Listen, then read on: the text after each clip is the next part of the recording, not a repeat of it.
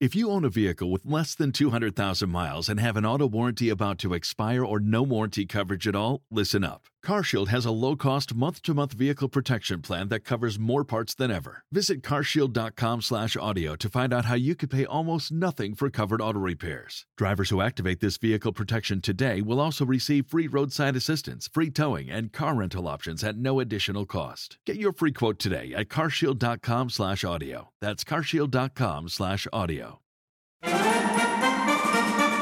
The Red Apple Media Podcast Network presents This is Protecting America.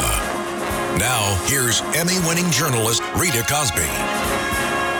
And welcome to another edition of Protecting America. I'm Rita Cosby.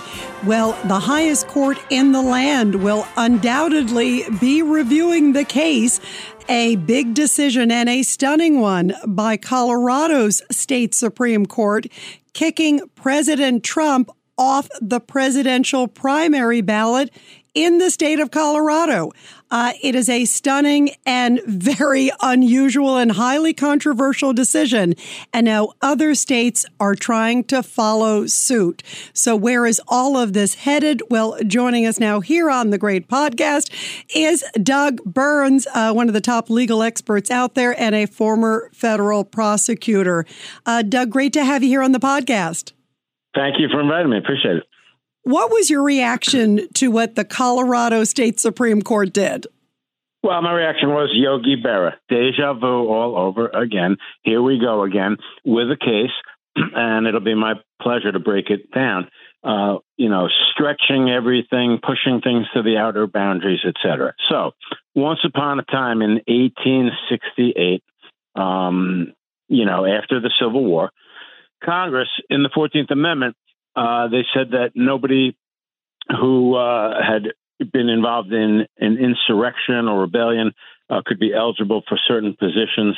They listed congressional positions. They didn't list president, but in fairness, it did say uh, congresspeople or other officers, so that's somewhat debatable. But the point is, just so everybody knows, this was an 1868 post Civil War thing.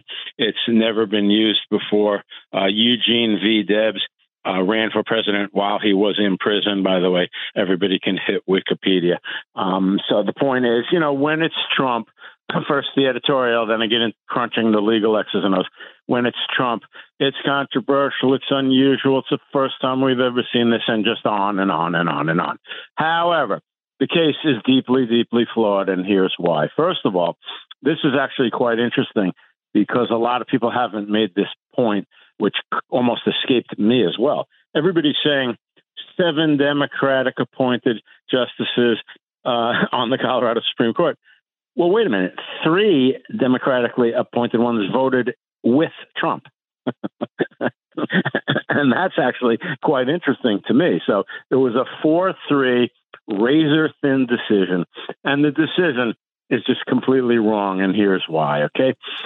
In the 14th Amendment, um, it talks about you know invalidating somebody for engaging in insurrectionist conduct, but most, most, most critically of all, in Section Five of the Fourteenth Amendment, it says, and I think it's pretty much verbatim because I wrote it down: Congress shall have the power to enforce by appropriate legislation the provisions of this article.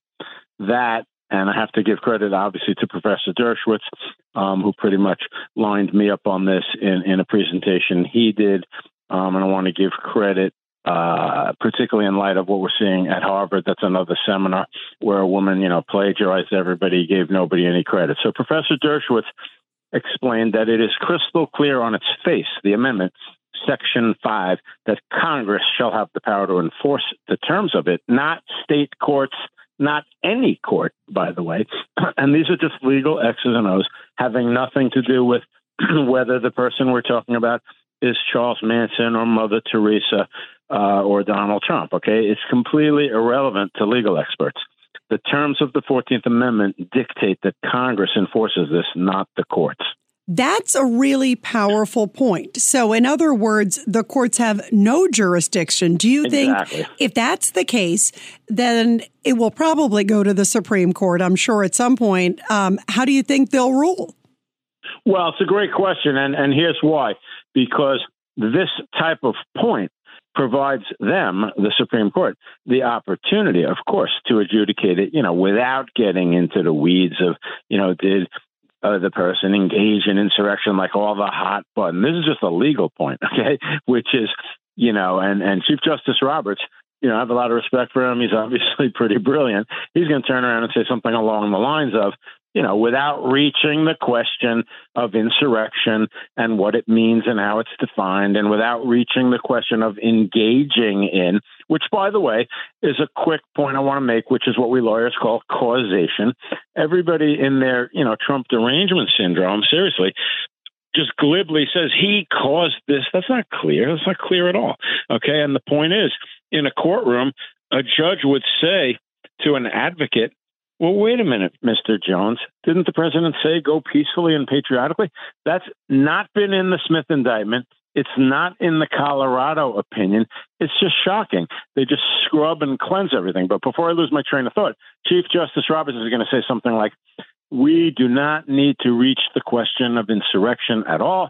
It's clear from Article 5 of the 14th Amendment that it is Congress who has this power. Bah, bah, bah, end of story. That's interesting. So you think that they will just rule on whether it's in Congress's hands or, uh, or in this case, trying to put it into a state court.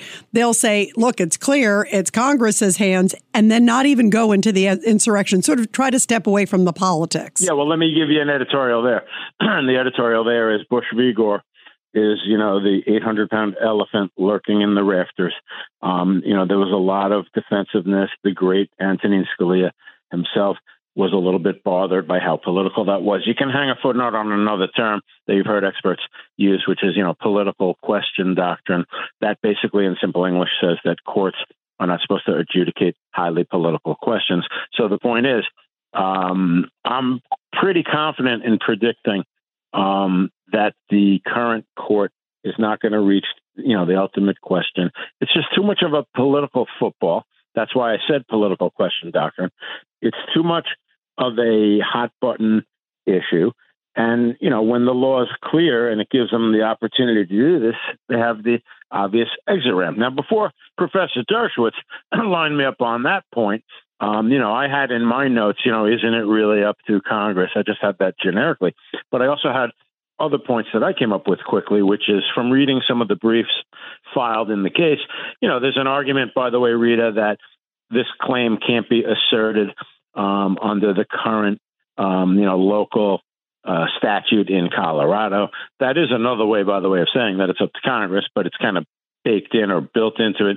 The other question is: Is the president an officer under the Fourteenth Amendment's language? I don't think that's a particularly great argument, and I'll tell you why. It says you know, senator or representative, but it also says or other officers. Um, so the point is, president is covered by other officers. But the counter argument, again, not to be a broken record, if we were in court, we'd be going back and forth intelligently. The counter argument would be, well, wait a minute. If it was going to be president, it probably would have been listed before, you know, congressional figures, right? Which is just common sense. So, I mean, you do have that argument. Who knows? Then there's a ripeness argument. I think you and everybody find this very interesting ripeness. the point is, and one court held this way, and that's why I'm citing it. If you're in a primary, okay, the argument runs, it's not ripe for adjudication, meaning even if the person prevails, they're not president. You can extend that argument even to he can run for president. Okay, if he wins, then you move to invalidate them. I don't think practically that makes a lot of sense, but you get my point. The point is, it's not really ripe for adjudication to say that this person is ineligible um, because it's more, and I think Professor Dershowitz mentioned this, it's more under the nature of ineligible to hold office more than to run for office. So that's another sort of interesting point. So, I mean, the bottom line is for all these reasons, I think the Supreme Court will take the case and I do think that they are not going to affirm the decision. Uh, and lastly, just by way of repetition, I think they're going to do it without having to reach the you know highly charged political type questions about insurrection. When you need mealtime inspiration, it's worth shopping Kroger, where you'll find over 30,000 mouthwatering choices that excite your inner foodie. And no matter what tasty choice you make, you'll enjoy our everyday low prices, plus extra ways to save, like digital coupons worth over $600 each week. You can also save up to $1 off per gallon at the pump with fuel points. More savings and more inspiring flavors make shopping Kroger worth it every time. Kroger, fresh for everyone. Fuel restrictions apply. How long do you think that process could take? And and I know I'm just having you read the tea leaves, but if you could, do you think it's going to be a 9-0 decision? You know what was interesting, uh, Doug Burns, Good. is Ty Cobb, who used to represent yeah. the president. They had a bit of a falling out, so he's I put that in the context of that. Mm-hmm. He came out and said he thinks the Supreme Court will do a 9 to 0 decision in favor of the president, even though he's not a big fan of the president now. They had a falling out as I mentioned, but he still believes that when it comes before the high court for a lot of the reasons a that you stated but others too that is just yep. you know it's so overreaching do you think how long will it take and where do you see the decision coming out yeah, well, let's use a classroom hypothetical to illustrate Ty Cobb's point. Seriously, let's assume that the question were you have to be 35 years of age, okay, and the person is 36 and a court invalidates them. Okay, You're following me on this wild hypothetical. So the point is, regardless of what your ideology is, what your politics are, regardless of whether you detest or hate or loathe the particular person involved, you have to grudgingly say, look, the guy was 36. There's nothing to talk about. So the professor uh, point that he told me about Congress is the one that shall have the power. That's almost like somebody being 36. That's how potent it is. And that's why a Ty Cobb, who, as you said, clearly had a falling out, um, is turning around saying he expects it to be 9 0. Now, to answer your question, which I'm not dodging, the million dollar point here, in my view, is I think that they will stay uh, put on hold, stay the Colorado decision. That's the key because that allows them, if I'm not mistaken, to go forward and put him on the ballot and everything's fine. And I think they may actually sit on this. It's hard to hard to say. They could sit on it for a while, um, you know, and, and the stay remains in effect, and he's on the ballot, and the primary goes forward, et cetera, et cetera. The problem there, and that's why your question is such a good one, is well, wait a minute. That's not going to help very much with all these other states trying to jump into the fray. So the counter argument, contradicting myself a drop, would be no, no, no. They want to really resolve this so that we have a national uniform understanding of whether or not he can be invalidated on any ballot in any state. So I'm kind of reversing myself as I speak. I think by the spring, you know, early spring, they've got to decide this, honestly. What do you make of the fact that all these other states are uh, seeming to look like they're going to jump on the bandwagon? And a couple of them already tried it, it got shot down in their states, but there's like at least a dozen out there where they're contemplating saying, God, Colorado's decision was a good one. We want to do the same thing in our state. Of course, uh, they're blue states, traditionally, most of these that they're talking about, where it's uh, clearly places that have gripes against the president.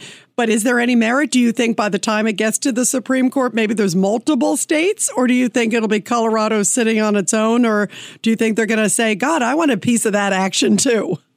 Well, if I'm not mistaken, there were three cases. I think it was like Minnesota, Michigan, and Colorado.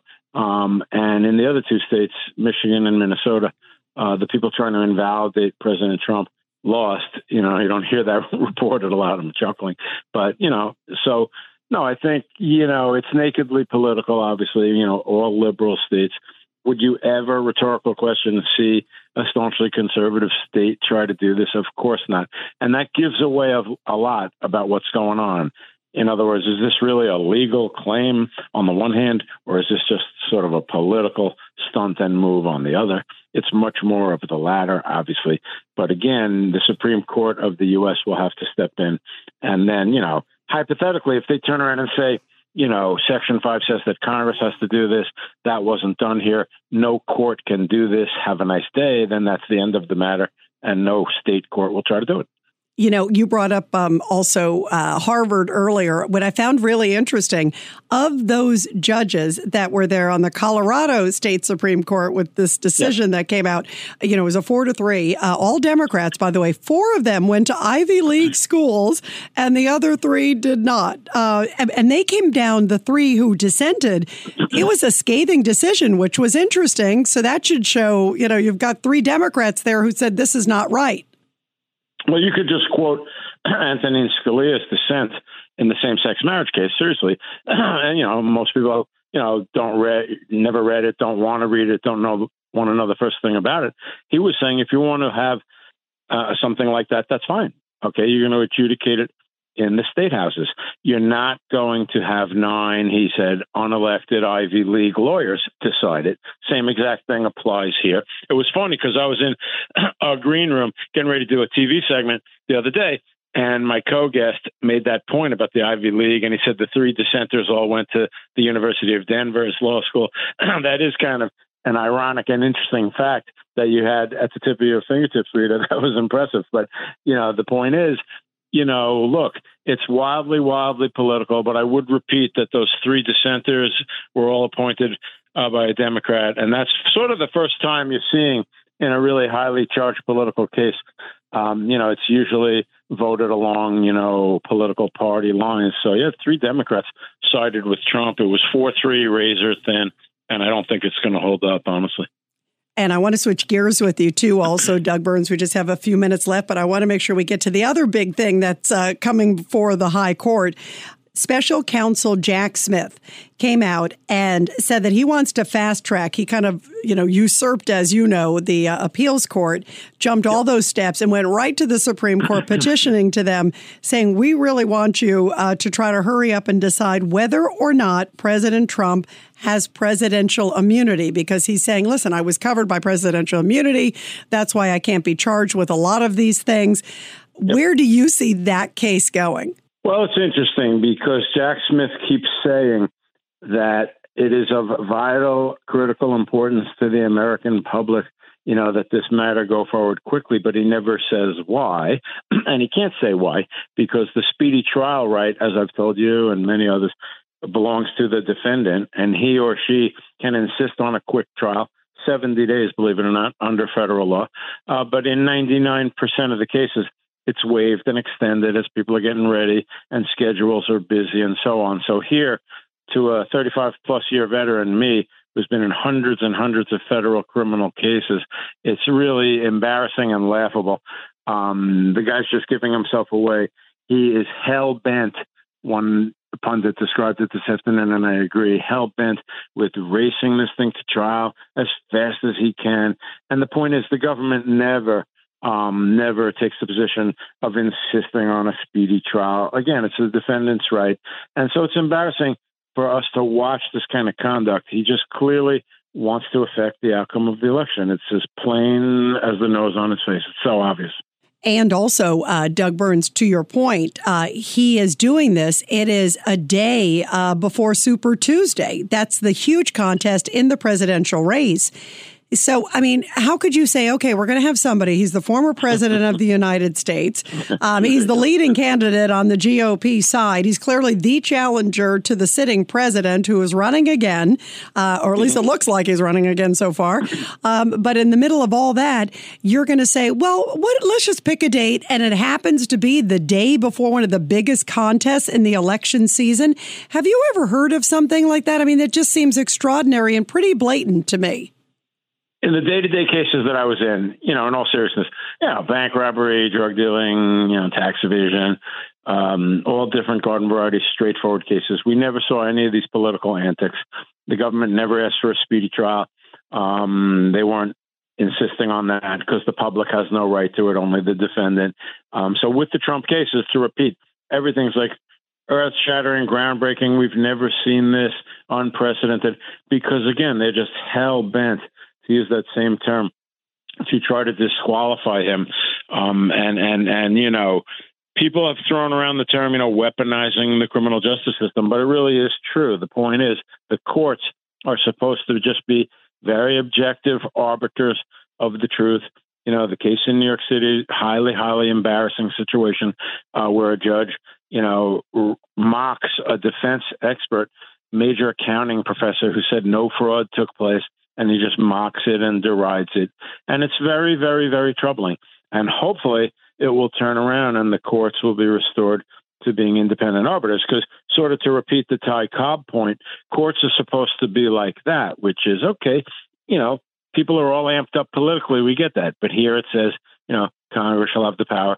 So we'll bring it to the Jack Smith because that's what we're talking about. Uh, I realize everybody's all amped up, but the reality is it's not appropriate for a court to engineer a situation where a trial is going to take place in the middle of a national election and the defendant is the person running. You know, if people cooler heads were prevailing, that's the type of thing you'd be seeing. Instead, we've deteriorated. That's the key word deteriorated into a situation where courts are becoming partisan and the Justice Department's becoming partisan. I mean, my late father, I've said it a million times, he was Deputy Attorney General, and when he left the Justice Department, he became uncharacteristically visibly angry a couple times right in my presence, and he, his face got red. He goes, Doug, they must depoliticize the Justice Department. That's 35 years ago. Today, just multiply that by 10, Rita. Yeah, and that's what it feels like. I have never, and you've been obviously much closer to the law than I have in terms of me covering it, but I don't ever remember a time where there was so much politics woven into it or the appearance thereof. And I always think the object is to step away from it and separate it from so it doesn't have even the appearance of it. And yet, to me, not only does it have the appearance, they're trampling all over it and they don't seem to care. It's like 91 counts against Trump. And now this new thing with, you know, Colorado State Supreme Court. And then you got Jack Smith. It seems like they are in such a hurry to try to do whatever they can in this election year as opposed to avoiding the appearance of it being in an election year. Uh, your final thoughts, Doug?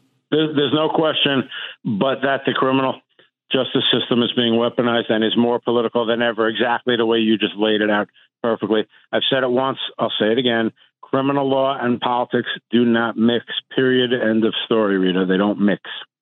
Yeah, they don't mix. And and I think it's important that people have faith in the process and the integrity in the process and don't feel like it's woven in. Don't you think it is so important for the integrity of the judicial system to have a separation, a clear separation as mandated in the Constitution, Doug? No, but that's a brilliant point because what we're seeing is the erosion of that. So the point is you take man on the street, you know, pulse of the public type conversations and people want to think that, okay, politics, they're going to be disagreeing. We get that all day long. But they can't use the courts and make it objectively look like it's such a serious and important case.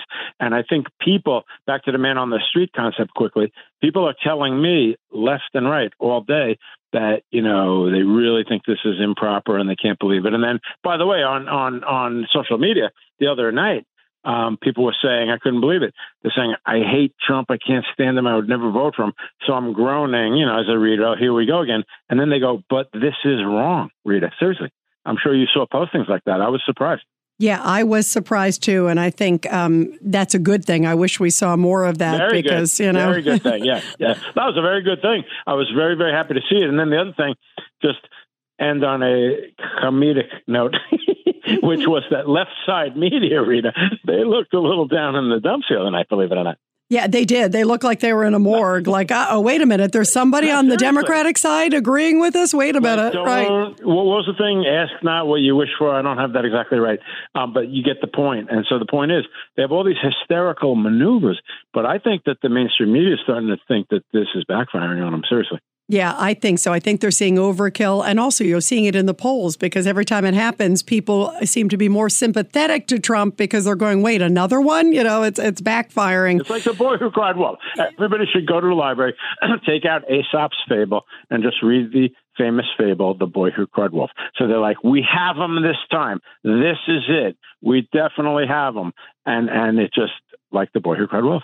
Yeah, that's a great analogy. Great one. Well, everybody be sure to subscribe and share to this podcast. And Doug Burns, former federal prosecutor, great attorney, uh, we're so appreciative of you joining us on such an important topic. So many of these that are hitting the highest court in the land and the integrity of the judicial system overall. Thank you, Doug.